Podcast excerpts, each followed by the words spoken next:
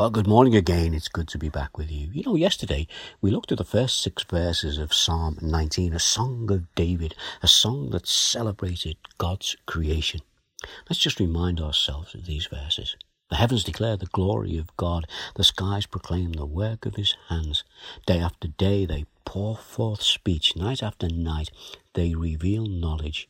They have no speech. They use no words. No sound is heard from them. Yet their voice goes out into all the earth, their words to the ends of the world.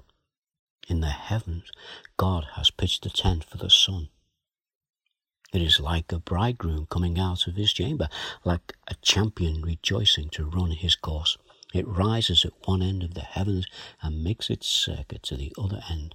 Nothing is deprived of its warmth. You know, just like an artist who speaks to us through his work. And as we look at it, we often actually use the phrase, don't we?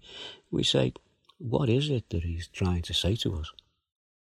And very often the artist is expressing something of himself in his work. He's revealing his skills, he's showing us his thoughts, and he's sharing with us his observations. And God can and does speak to us through creation. He has something that he wants to say to others. So David continues in this psalm that we looked at yesterday, and he goes on to tell us how God is still speaking. This time, he's speaking through his personality. So let's pick the psalm off where we left off yesterday. We finished at verse 6, so let's read verse 7 through to 9. Just listen as I read it. The law of the Lord is perfect, refreshing the soul. The statutes of the Lord are trustworthy, making wise the simple. The precepts of the Lord are right, giving joy to the heart. The commands of the Lord are radiant, giving light to the eyes. The fear of the Lord is pure, enduring for ever. The decrees of the Lord are firm, and all of them are righteous.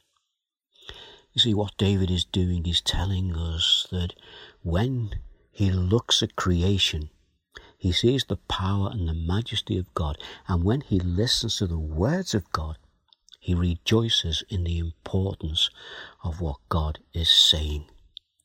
He's saying that God's rules for how people should behave are perfect.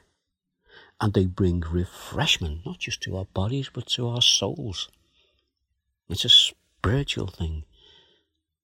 He will guide us in the right direction, bringing joy to our hearts, bringing life into our lives of those who follow Him. So it's also a, a, a physical thing.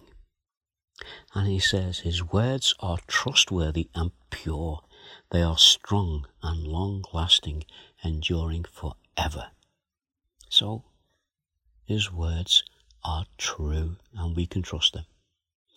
And he also tells us that God is righteous.